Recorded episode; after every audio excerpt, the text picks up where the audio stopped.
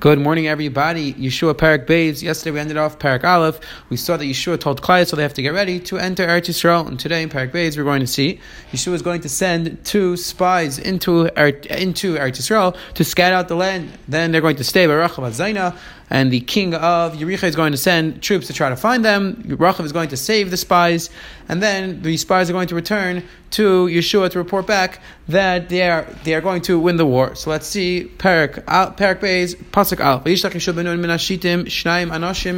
Yeshua sends to Meraglim Cheresh Lemar He tells them they should be quiet, they should make sure to be discreet, to go scout out the land. And the two men went to the Zaina, they went to Rachav, and the Medrash tells us that these two people were Pinchas and Kaleb, the Yeshua sent Pinchas and Kaleb. At the end, we're going to discuss how to make sense that Yeshua made the same mistake. Why did he send Meraglim? But let's continue along. So Yeshua sends these two men, and they stay at Rachav Zaina. Now the, the king of Richai says, the king of Richa heard, and he recognized that there's two spies who came into the land. The king, the king of Richa tells Rachav, you have to send out the men who came. You have to send out the men who came to you last night because they came to scout out the land, they're spies. The Rachav went and he, she hid the woman. So Rachav told the king, the king's messengers, that uh, they're correct that two men came last night, but she, they left already when they, they left right away, so she doesn't know where they are. She tells them that immediately before the gate was closed at night, the men left. And she says, I don't know in which direction the men went. So Rachav tells the, the messenger, the people from the who came from the king, they should go chase after the men because she doesn't know where exactly they went off to, but they ran away. And really, she took them off to the roof. Tit name Vipishte hates Harucha Yisrael Agag. Really, she hid them on top of the roof. She hid them under the bundles on the roof. Hanashim. rotfu Achareim, and the men chased after the men, the soldiers chased after the spies. Derech Yarden al Mavaris. They went, they chased across the Yarden. Bashar Sagra Acharei. Kasher Yatsu Aroitim Achareim. And after they left the city to go look for the men, they closed the gates. And the Mepharshim explained they closed the gates in case that the men were still in the city that they should be locked in. Now, before the men were able to go to sleep, Rachav goes up to the roof. Rachav tells these spies that she recognizes that Kadosh Baruch is going to give them Eretz Yisrael, and everybody's afraid of and the people in the land, the inhabitants of the land, they're going to disappear in front of you. You're going to conquer. You're going to be successful. Because we heard that Kadosh Baruch split the Yam Suf for you. We heard that you already were successful in your battle in your battles.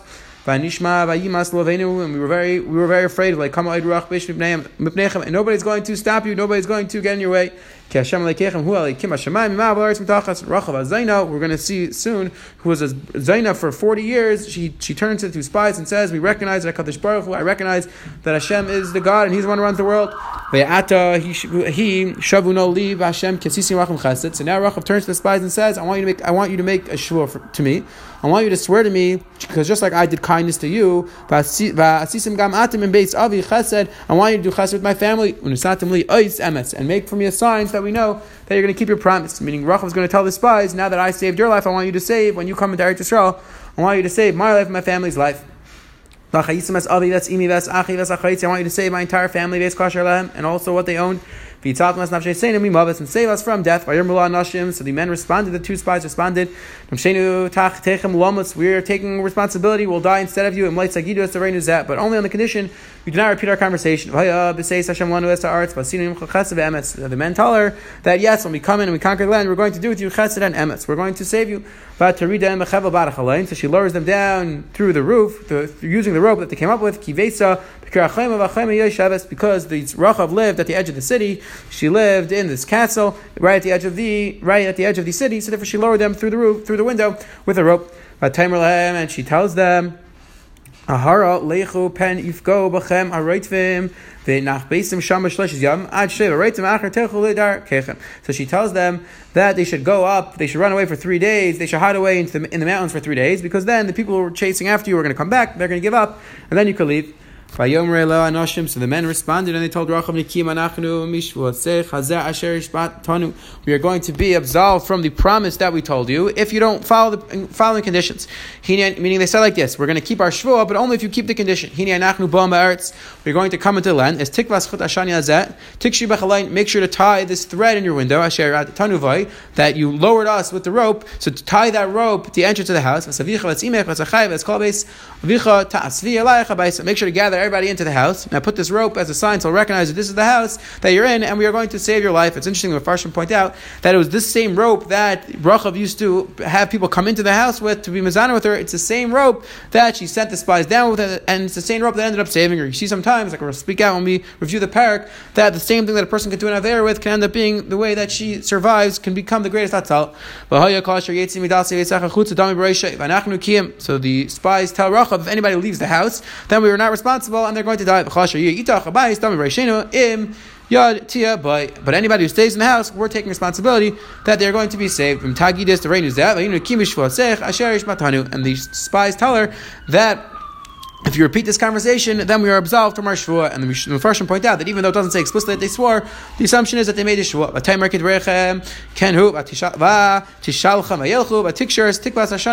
So Rachav says, I agree to what you said. She sends them off, and she ties a string to her house. So the men, the two spies, Pinchas and Kalev, went up to the mountain for three days. So the people went out to search for them. They went and they couldn't find them. So so after three days, the, they stopped searching for them. So the two men, Pinchas and, Pinchas and Kalev, went down from the mountain. They came back to Yeshua, and they repeated the whole entire conversation with Rachav. Uh, Rachav told them that everybody's afraid of Klal Yisrael and they're not going to have any issues conquering Eretz Yisrael. So Yeshua responds, that's, that's great, the great news to hear that HaKadosh Baruch has given us over the land, and the people are afraid they're not going to stop us. So now a few interesting insights on this parak. This parak is really, really interesting, fascinating ideas come out of this parak, but we'll just focus on a few different ideas. Number one, this parak is the Haftarah we read on Parsha Shalach, the Parsha of the Meraglim, and very apropos, because this is the story, another story of Meraglim. Now the kasha that many of the Mefarshim dealt over here is seemingly a very important fundamental question, and that is, how come Yeshua did not learn from his mistakes? Yeshua was one of the original Meraglim, and Yeshua himself saw what ended up happening with the whole situation with the Meraglim, and they spoke Lashon Hara, how, and how it ended up being such a terrible thing, and Klaisel was punished, ended up staying in the Midbar for another 40 years. So why exactly did Yeshua repeat the same mistake? So this is a kasha that many of the Mefarshim discuss. So if you take a look at the Ralbag over here, the Ralbag explains that you're right, Yeshua didn't send the Meraglim to scat out the land. Of course he knew that he was going to conquer the land, and Hashem said that they're going to be successful. Rather, he just sent in the Meraglim to Mechazik Klal Yisrael, to Mechazik them, to strengthen them, to show them that it was very clear that they were going to win the war. The Barbanel over here takes the, he disagrees with the Ralbag very strongly. He says that was the same reason why Moshe sent them. Moshe didn't send them Meraglim because he thought they weren't going to be successful. Hashem said they're going to be successful. So the Barbanel disagrees, and he offers another pshat. Says the Barbanel, Hina Yishul Fishay Bechlal Nashim Asher Oh Lost Aretz Moshe the Yoda Be'emes Asiv Shenim Shechum Yamayis Im B'Meraglim Asher Tzidi B'Saaretz Im Says the Barbanel, very simple. Yeshua was part of the original Meraglim. He knew exactly why the Meraglim themselves went, went off the path, and yet he recognized why Klal Yisrael also interpreted everything that the, the Meraglim said negatively. So therefore, said the Rabbanel, Yeshua knew to be careful. He knew exactly where they made the mistake, and therefore he knew how to be very careful and to avoid all the mistakes that they made the first time. So an interesting idea that Rabbanel is suggesting, which is really similar to the Gemara in Chagiga on Nafidal Amanaf, but the Gemara says that that Torah is a type of idea that a person can only really learn how to act properly after he makes his after he makes a mistake. So again, we have to recognize that the mistakes that we make, we shouldn't look at them negatively. We should look at them as learning opportunities, how we can do better next time. Now, another very interesting thing which comes from this parak is the idea of Rachav Azayna. That Rachav Azayna, who originally the Gemara in Zvachim Daf tells us that she was mezana for forty years, from the age of ten already, from the age of ten to the age of fifty, she was mezana with all different types of people from all different countries, and she we're going to see ends up marrying Yeshua and the Gemara Megillah Daf Tezvav tells us that many Nevi'im ended up coming from Rachav. So it's really incredible how exactly did this Zaina, the person who was Mizana her entire life for four, for forty years, how did she end up becoming? How did she end up marrying Yeshua and end up having Nevi'im come from her? So that, definitely a few different pshatim in the Rishonim and the Mefarshim over here. But one very important point I think we see from here is that we have to be very careful not to judge anybody, not to make any assumptions about anybody until we really learn about the person, until we really see what the person is going through. And the first should point out a very interesting idea. I think Aaron Lichtenstein was one who made the suggestion that Rachel Zaina the Gemara tells us she was already she was mizana at the age of ten already. She was a Zaina from the age of ten, and also the Psukim over tells us that she was on the outskirts of the city. So Aaron Lichtenstein all explained that Rachav wasn't didn't want to be in this position. Her circumstances forced her into this position for whatever reason. However, it happened. She was a Zaina at ten years old. That's not a choice that a person makes. So that was something which forced upon her. And therefore, that's why really Rachav Azana could have been this incredible person. She could have been this amazing person. However, because of her circumstances, unfortunately, she was Mazana for over 40 years. So what we see from here is that a person has to be very careful not to judge anybody by what they do. You know, we can define what people do as bad, but we can't define the person himself as bad. Like the Gemara in Brachas tells us, That when we see somebody who does an Avera, we can say that the Avera itself is bad. But we should daven that they do true, we can't call them sinners. And can you imagine if people, if we just gave up on Rachav Azayna,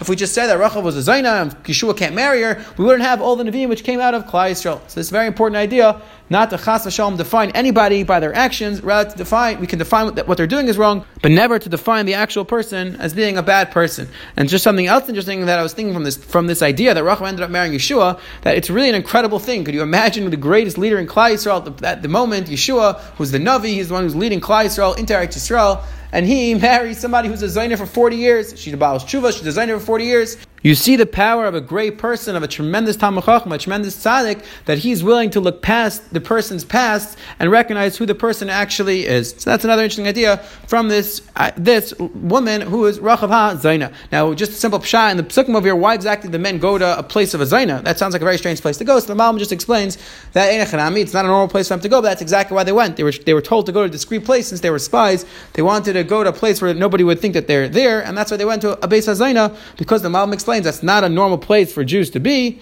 and therefore that's why they went there. Again, important, that's not a place for a, non, for a Jewish person to be in a Beis HaZayna. One more ha'ara, the psukim at the end describe how Rachav asks the spies if she could save her family, and the spies respond, yes, we can, we will save them, we'll do chesed, we will also do emes. Now the question is, what exactly is the difference between chesed and emes? If you take a look at the Radak and Pasuk Yud Beis, the Radak defines it very nicely. Explains the Radak, chesed wa sheyas adam acher she'ein like. The difference between chesed and emes, says the Radak, is that chesed is something which is done, which you don't expect, and you're not owed from the person anything. You don't expect the person to reciprocate in any fashion, and you don't expect the person to owe you anything. That's chesed. emes is where you, I did something good for you, so you did something good for me. So therefore, explains the Radak that Rachav, she saved the spy's life. That was a pure chesed. The spies didn't do anything for her. So the fact that the spies should save Rachav, that's emes, that's midah keneged midah. However, Rachav asks, Can you, the spies, also save my family?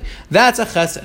So, therefore, this very important idea that when a person does chesed, many times when we do chesed, we want to help somebody else, we do it, but we expect that the person's going to reciprocate. We expect that the person's going to even thank us, or the person's going to help us in the future. The, we have to remember that true chesed, and Dessler talks about this in his Kushas chesed as well, true chesed is just the act of giving without the expectation of reciprocity in return. It's a very important idea when we do chesed, if we really want to do chesed properly, just like I HaKadosh Baruch Hu does chesed with us, that He created us and doesn't expect anything from us in return, so it's when we do chesed, we should try to do chesed in the best manner, in a way that we do not expect any payment in return. Have a wonderful, wonderful day.